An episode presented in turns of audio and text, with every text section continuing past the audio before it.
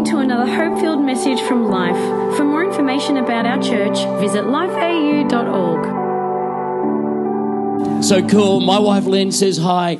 We, um, we only just returned from Europe.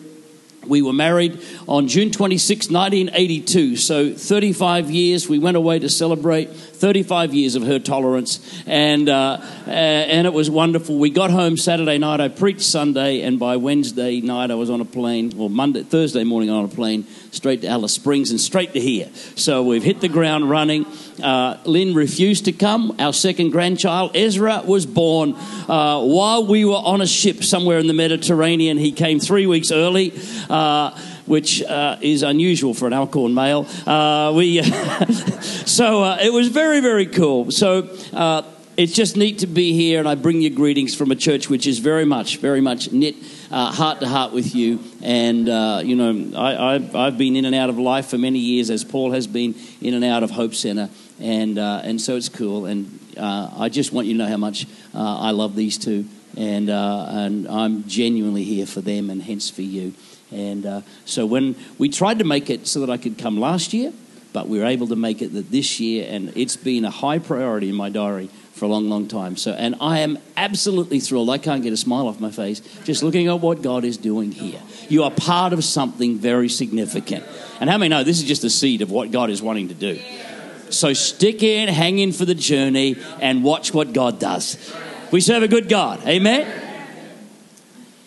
You know, a few years ago, we are talking about the fact that we've been married a long time and uh, the miracle that God has just worked in Lynn's heart to stay with me. Uh, because I'm, I'm an unusual person to live with. Like, I, I can be random. And uh, for example, I came home one day, burst in the door, I said, Lynn, guess what? I bought you a car. She said, What sort? Lynn, a red mini. She said, What? Said, a red mini. Like it looks, it's, it's amazing. It's really cool. It, it, it's amazing. So, Where'd you find this? On the side of the highway. It was only 600 bucks. and it, it's, it's really good. It's just got one problem it doesn't have reverse gear. but apparently it's easy to fix. Well, I discovered that you need a few things to repair a vehicle. I decided it was actually going to be a great project of mine. I was going to do this thing up and it was going to be amazing. And, I, and we'd keep it for a few years and I'd sell it for thousands. Well, I discovered after we pulled this thing apart that you need a few things to line up. You need money, energy, time, and enthusiasm. And at no time, over a course of about two and a half years, did I have all four things working at once. So we finally threw all these bolts together, and I got this car on the road, registered, and uh, well, the, the short story is that within about two months it was back on the highway for sale, 600 bucks. but I did notice something that whenever I was in that thing, for those short few weeks that I actually had it on the road, it was amazing that I discovered everybody was driving red minis. They were everywhere, people. Red minis. Because I was in it, and when I was in it, I saw it everywhere. Well, guess what? Right now, every time I open the scripture, because I'm in something, I see it everywhere. I, I see these words all over the pages of the Bible. One another. Say one another. I just see these two words all through Scripture one another. Love one another. Care for one another. Bear the burdens of one another. Pray for one another. Encourage one another, one another, one another. And I became aware that the Holy Spirit was really speaking to me about how I live, how I lead, and how we should be followers of Jesus. So if you have your Bible open, I'm going to bounce out of two scriptures today Psalm 133 and John 17. If you don't have a Bible, it's okay. This church does Bible karaoke. It's cool. Watch it on the screen. All right, here we go. Psalm 133. How good, say good, and pleasant it is when God's people live together in what? Unity. In unity. That's what I want to talk to you about today. in unity. Let's drop down, fast track, verse 3 says it's, it's like the dew of Hermon was falling on Mount Zion. For there, that's the big word. For there the Lord bestows his blessing, even, there's a good word, life forevermore. There. There is a place where God blesses. There is a place, it feels like just the, the dew of heaven is coming down on God's people. There is a place of extravagant blessing. And you know where there is? There is where we make a choice to be in unity.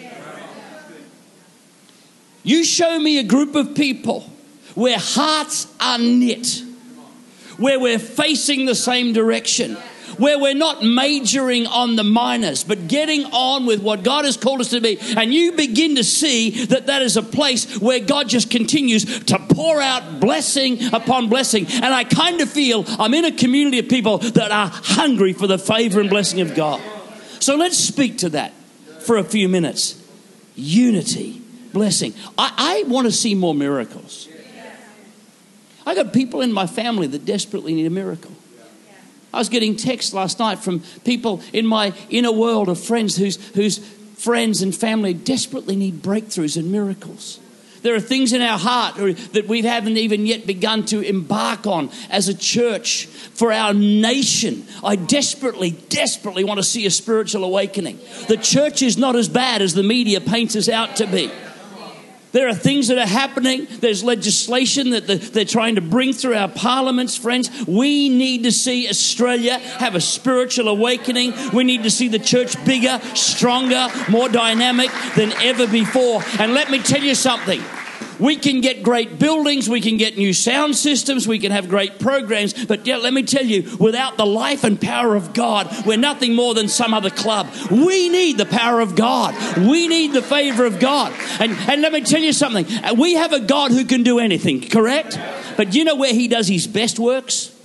Where we create environments for him to move in power. Where is there? There is where we make choices to be united. So, in John chapter 17, Jesus prayed into this.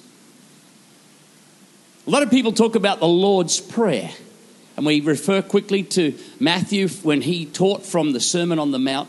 That actually isn't the Lord's Prayer, it's the disciples' prayer. He said, When you pray, pray like this.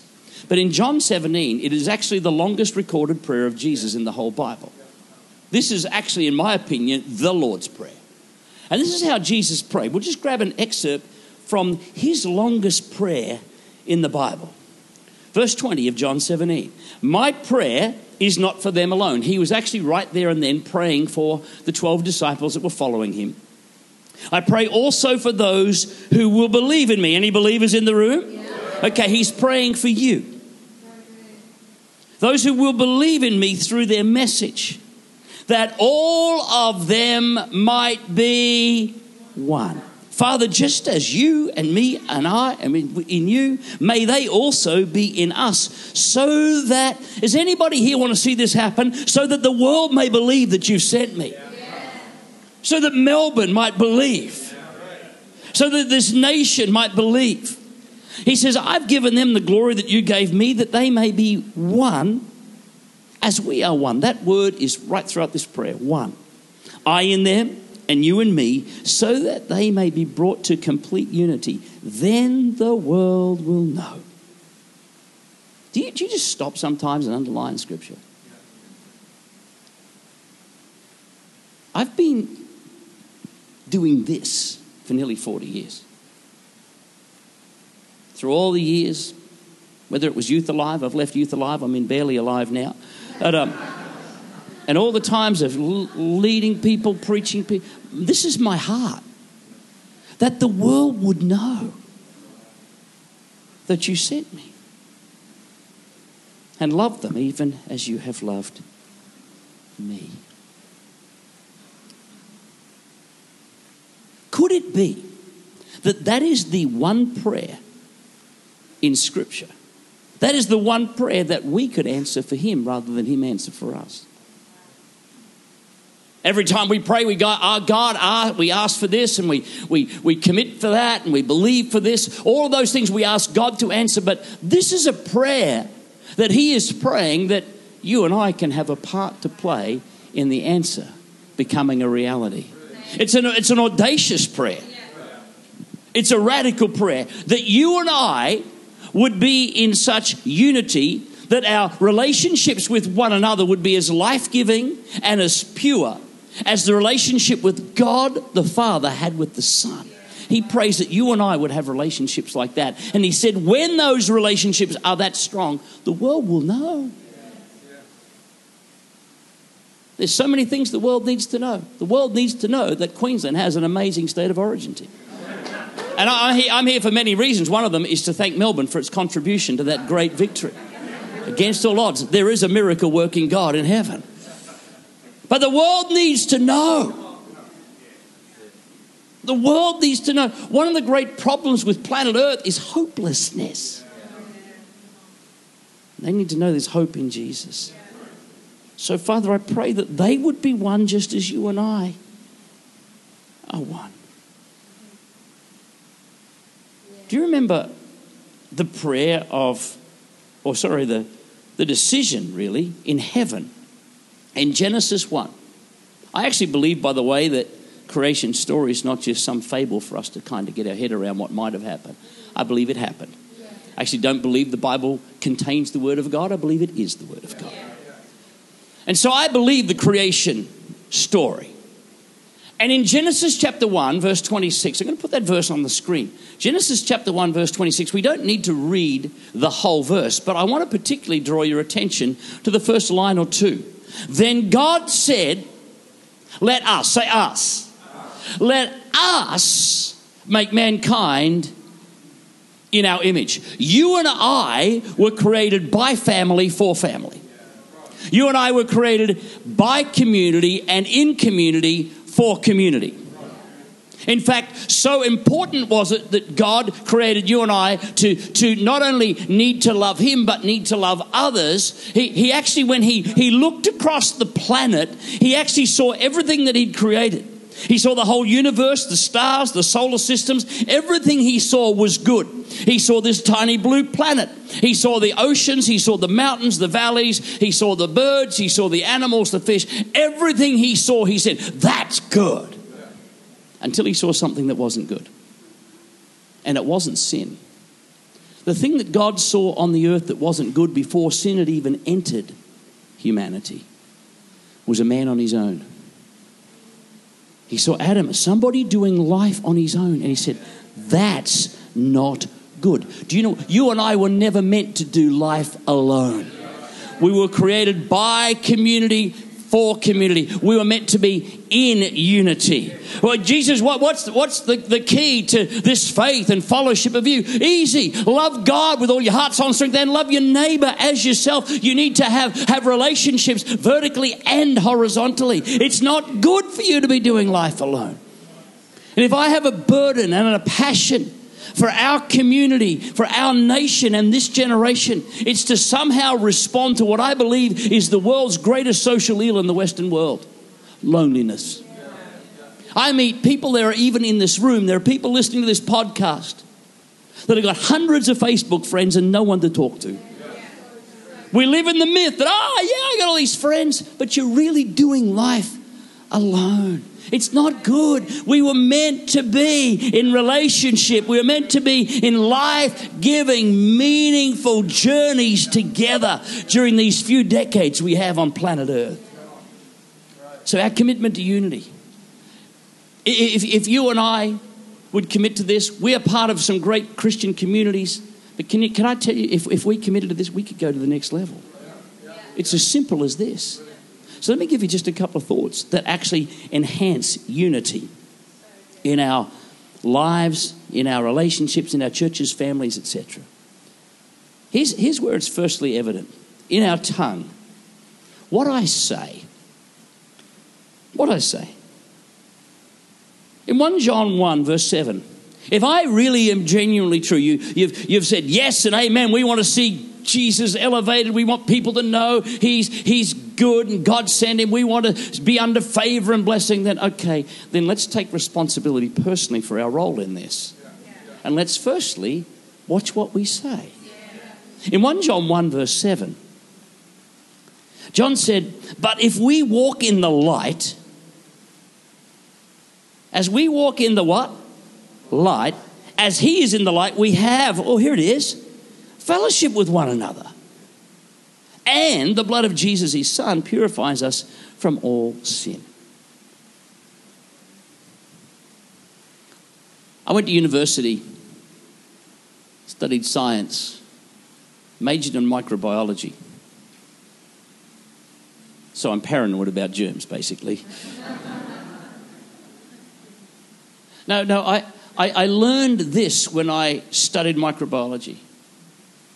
Most things that can harm you grow in the dark. In fact, sunlight is one of the world's greatest antiseptics. And so it is in our own lives.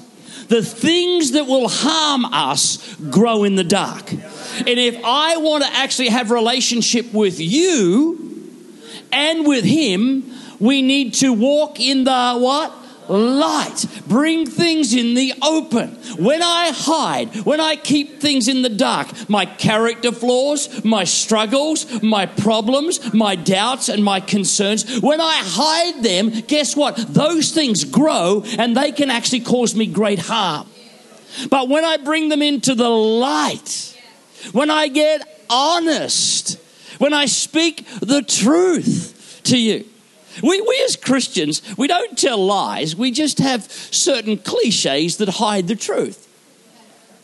How are you? One of our favorite words in modern Christianity is awesome. My wife and I haven't talked for three weeks, but we're awesome. Can't pay the power bill, struggling with my health, could lose my job on Monday. We're awesome. Now, listen, I am somebody that believes in the faith message. I'm a faith preacher. I believe in a positive confession. But if a positive confession is a facade behind which I'm hiding the truth, then it's actually causing me pain. I have friends who, hey, how are you? Awesome, awesome. And then I find out their marriage falls over and their health is falling apart. Can we begin to go to next levels of honesty? I'm not talking about being a hypochondriac and wearing your heart on your sleeve. No, no, no. We, we claim the promises, but you know what? Sometimes we need to claim the promises with some people that know what we're going through. And if we're going to be in unity, I cannot have a relationship with a facade. Only real people. You know what I, I think that the world needs? Is authentic Christianity. Just being real. Just being honest. When, we, when we're in the light, we know who each other is. You ever, ever been down a dark street and say, Who is that? I don't want to be in a church where we're all walking around the dark. Who is that? No, we're walking in the light. I see you. I see who you are. I know, and I'm, i have got your back. We're standing together. We're going to bear one another's burdens.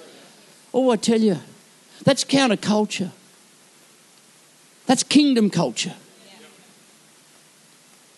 We're studying in our home church at the moment, the book of 1 John. And, and, and, and John says, you know, if you just commit to being real and loving each other, the whole world going to know you're followers of Jesus. They walk in go, oh, this is different, isn't it? Sound English, didn't it? It'd be different, isn't it? Well, even the English are welcome to find Jesus. Yeah. It's different. It's like, this is not like the office where it's dog eat dog and people are trying to climb each other's back to get to the top.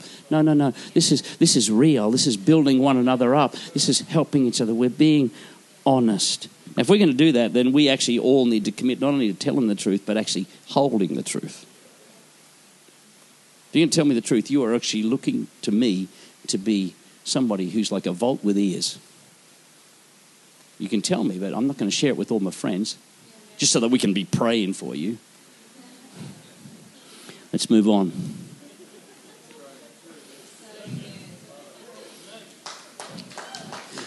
There's somebody who was prayed for. Um,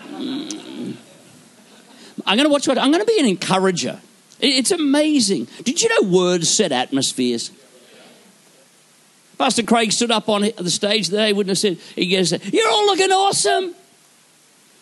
And you all went, Well, yes, we are. It sets atmospheres. Proverbs 1624. This is one of my favorite verses in Scripture. You'll see why. Gracious words are a honeycomb. Mm. Anybody here with a sweet tooth? Yeah, I have an addiction. My name is Wayne. And I have a sweet tooth. Gracious words are a honeycomb, sweet to the soul. Look at this. And healing to the bones. Now, there's a few things in there that I like. Firstly, I like the fact that Solomon calls honeycomb a health food. Come on. Come on. Crunchies and violet crumble bars. Rule, man.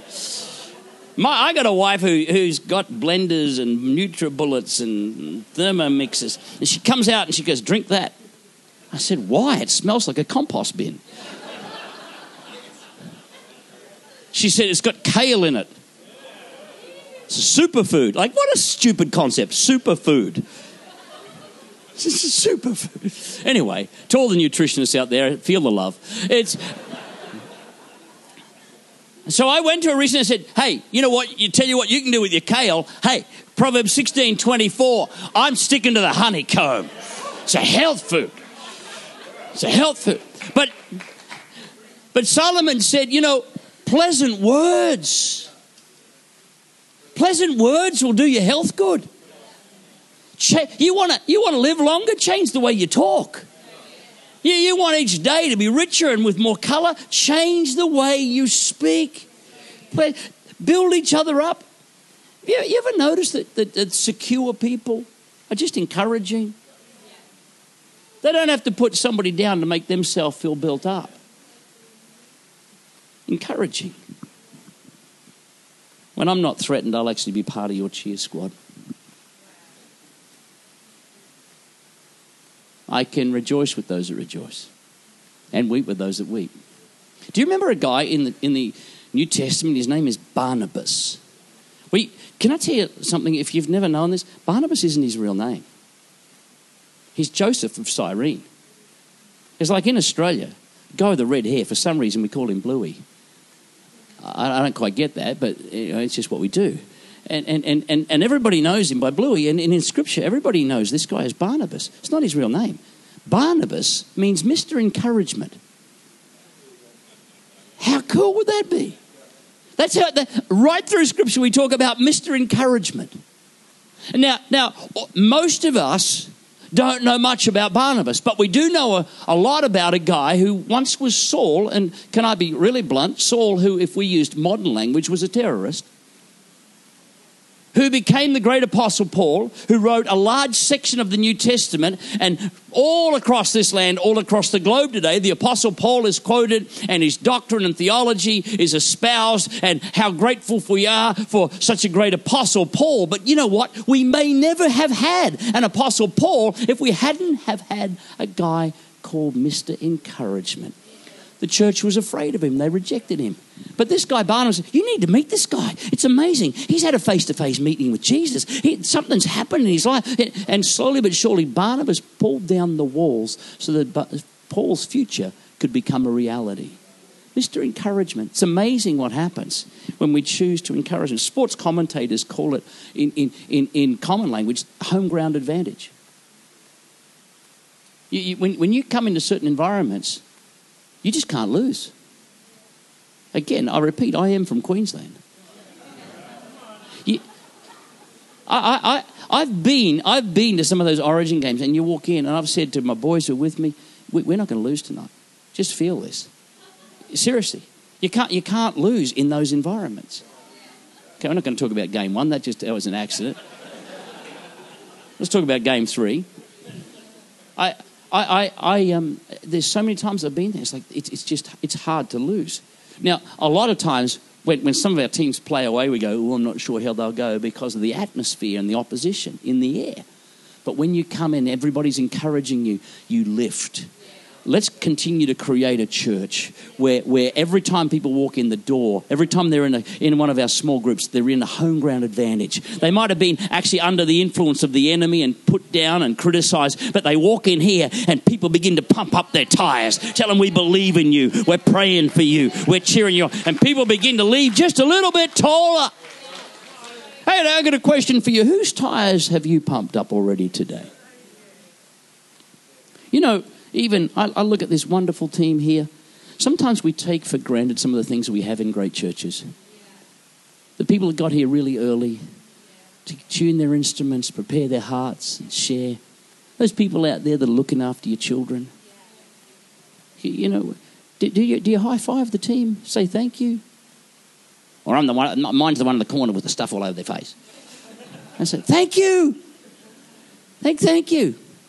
You're great preachers and leaders in this place. A quick email, a text, a high five. It's amazing people lift in those atmospheres, setting atmospheres. The second thing I've got to watch is not only my what I say, but where it comes from. It's out of the abundance of the heart the mouth speaks. So it's not just the fountainhead, it's the well it comes from. My heart, how I respond. Have you ever noticed that it's really easy to get hard and calloused in church life? And here's why there's people there. I oh, you know, church, oh, I don't go to church full of hypocrites, sinners and stuff. Oh, okay, it's so much better in general society, is it? Come on. We're just humans and we're flawed and we're broken Okay? None of us are, are holy. None of us are completely perfect yet. We're all on a journey and we do some stuff and we say some stuff. The greatest way to get hurt in church life is just stay long enough. Someone's going to forget you. Someone's going to ignore you. Somebody's going to say something that you misunderstand. It's life. Can we just take that as a given? And say it's not just what happens to me, but what, how I respond to what happens to me. That will determine my future. And the key to not being anchored in a spot and bent and twisted out of shape, here it is. Let me tell you the greatest thing for your heart is not a low cholesterol diet alone, though that is good. Here's the key forgiveness learn to forgive. Listen to Paul's counsel. Ephesians 4:32. This, this, these first two words are something the Holy Spirit's so speaking to me about at the moment. Be kind. Say to your neighbor, be kind. What, what, how different would work be tomorrow if we all got up and said, you know, my number one commitment today is I'm just going to be kind. Be kind and compassionate to one another forgiving each other, just as in Christ God forgave you. Can I take you back 2,000 years where the Son of God is hanging on a cross? Not only just dying for me, but dying as me. Took upon himself the sins of the world. And he's put up there by people with nails in his hands and his feet, his back ripped open, crown of thorns on his head, and some of the most heroic words humanity's ever heard come from his lips. Are you ready for them? Father, forgive them because they don't know what they're doing. I was studying that a few years ago leading into Easter, and it dawned on me as I heard the words of Jesus Father, forgive them, they don't know what they're doing. I realized some of the people that put Jesus on the cross actually thought they were doing the right thing. Now, they were completely wrong. And we, with the hindsight of history and 2,000 years later and all the scriptures and all the revelation, we, we, we stand here so in such judgment of the Pharisees and the scribes and the priests. Oh, how dare they? But I wonder where we really would have been standing if we were them trying to defend what had been a religious system for centuries. And now in comes this one who says he's the Son of God and he's going to completely change an old covenant and everything. How dare he? And they put him on a cross, and Jesus said, Father, forgive them. You know what? It actually helps me understand people. Some people aren't bad, they're just ignorant. They actually don't know. They didn't mean to. A lot of people that hurt you actually didn't mean to. We don't even know what's going on in their world, in their moment, when they say some things or do some things. So we've got to learn to let it go and lift it to Him. Because if we don't, it actually has repercussions that, that we don't like. We're, again, back to the Sermon on the Mount and that prayer that Jesus taught us to pray. There's, there's one line in there that it, it, it so challenges me. Here it is Father, forgive me as I forgive them. Forgive us our debts. If you have a King James Bible, it says, Forgive us our trespasses. One little boy in Sunday school said, Forgive us our trash baskets. I think he got it right. Forgive us the junk in our life as we forgive the junk that they dumped on us.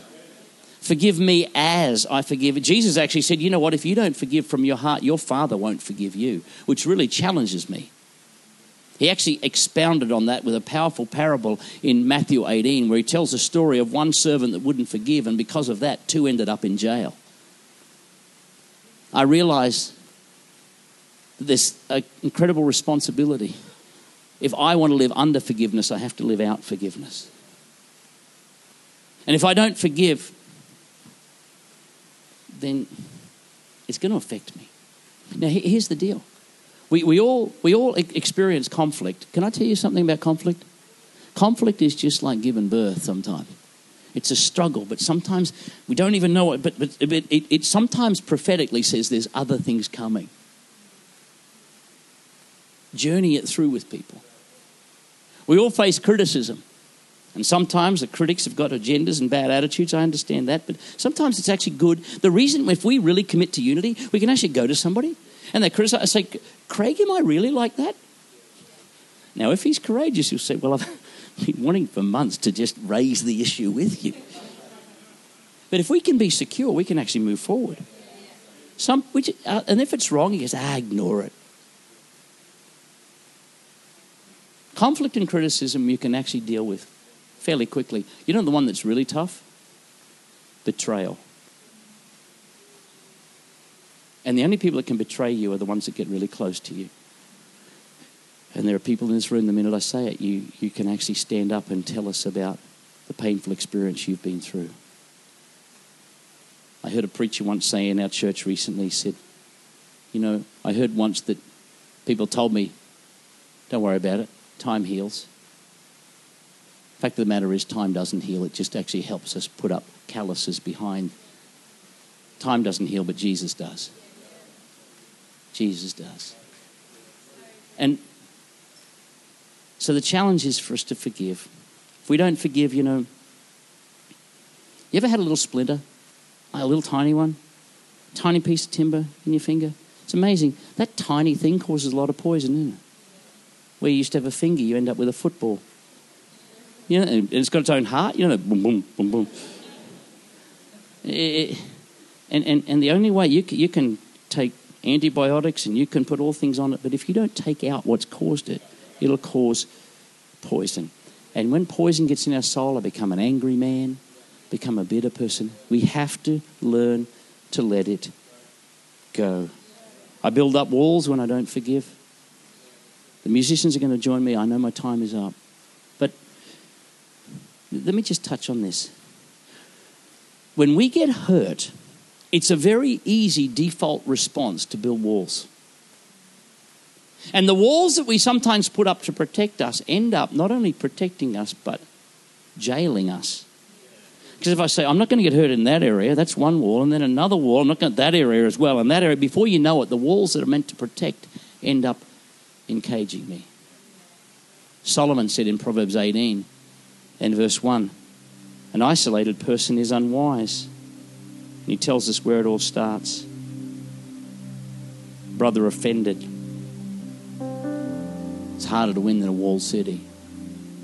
Isolation usually starts with offense. I need to learn to let it go.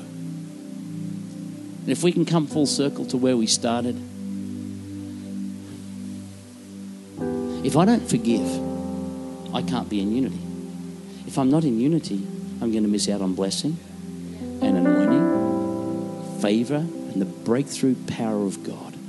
And I can't do life without it. So I've actually sometimes got to deal with things this way so I can experience heaven's involvement this way.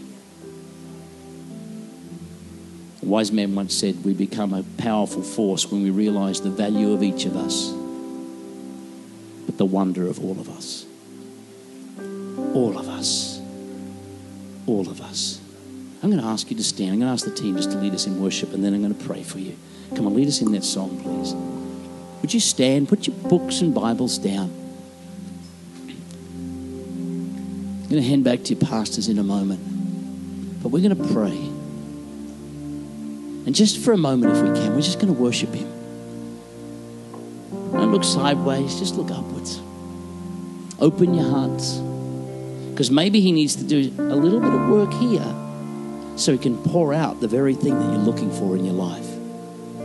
In Jesus' name. Come on, let's worship Him.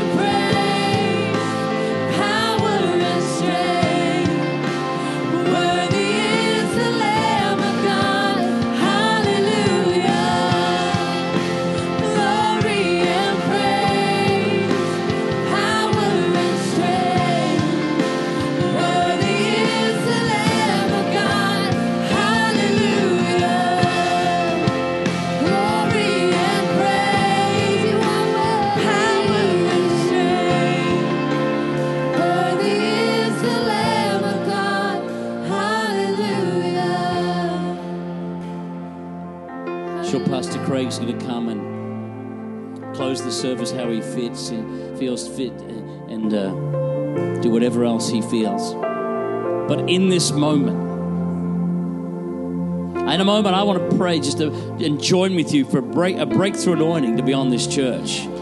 We want to be under that place where He pours out a freshness, favor, that dew of heaven. But you know something? You and I need to create atmospheres, create the environment where God can do His greatest work. And I wonder if, if just across this room we just take a moment in prayer. We block out every distraction. You know, we can talk a lot about encouragement and we can talk a lot about the things we say to each other. But it starts in the heart. Out of the abundance of the heart. The heart. The heart of the issue is the heart in the issue.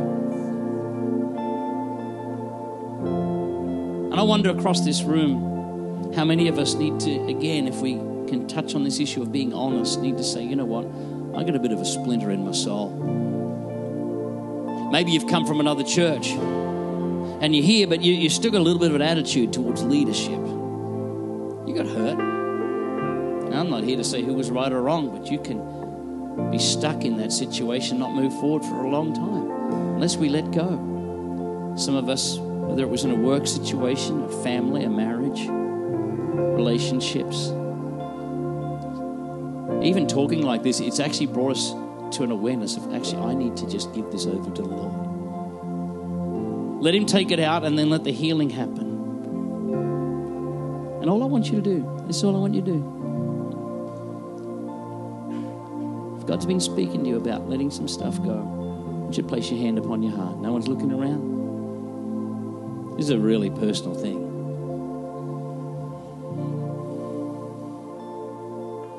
Don't you whisper to him what it is? Don't you say to him, Father, I let this go. That employer, that church, that spouse, that child, my parent, that friend who let me down, that person who betrayed me.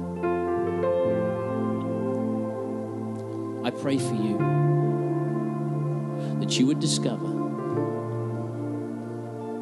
the releasing, healing work of your God. As you genuinely, now with the hand that's been upon your heart, I want you to lift it to the heaven right now. Just lift it up. Say, God, I'm giving you this. I'm giving you this. There's dozens and dozens and dozens. God, I'm giving you this. It- I'm letting it go. You can't take it back. You can't reinsert it. I'm, I'm giving it over to you today. I'm giving it over to you, and as I give it to you, I pray for the healing to flow. I declare a new day. I declare freedom and life.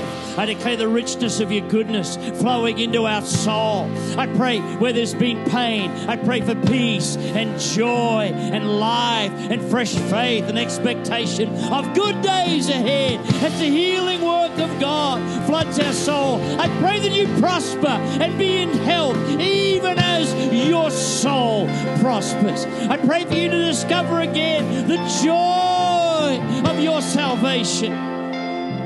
Pray you'd find the capacity to love in a fresh way, not only your God, but your brothers and sisters. No facades, cynicism, and the callous that's been upon your heart just lifting off. The poison gone, life flowing in, in Jesus' name. This podcast from Life. If you have any questions or want to contact someone about this message, visit lifeau.org.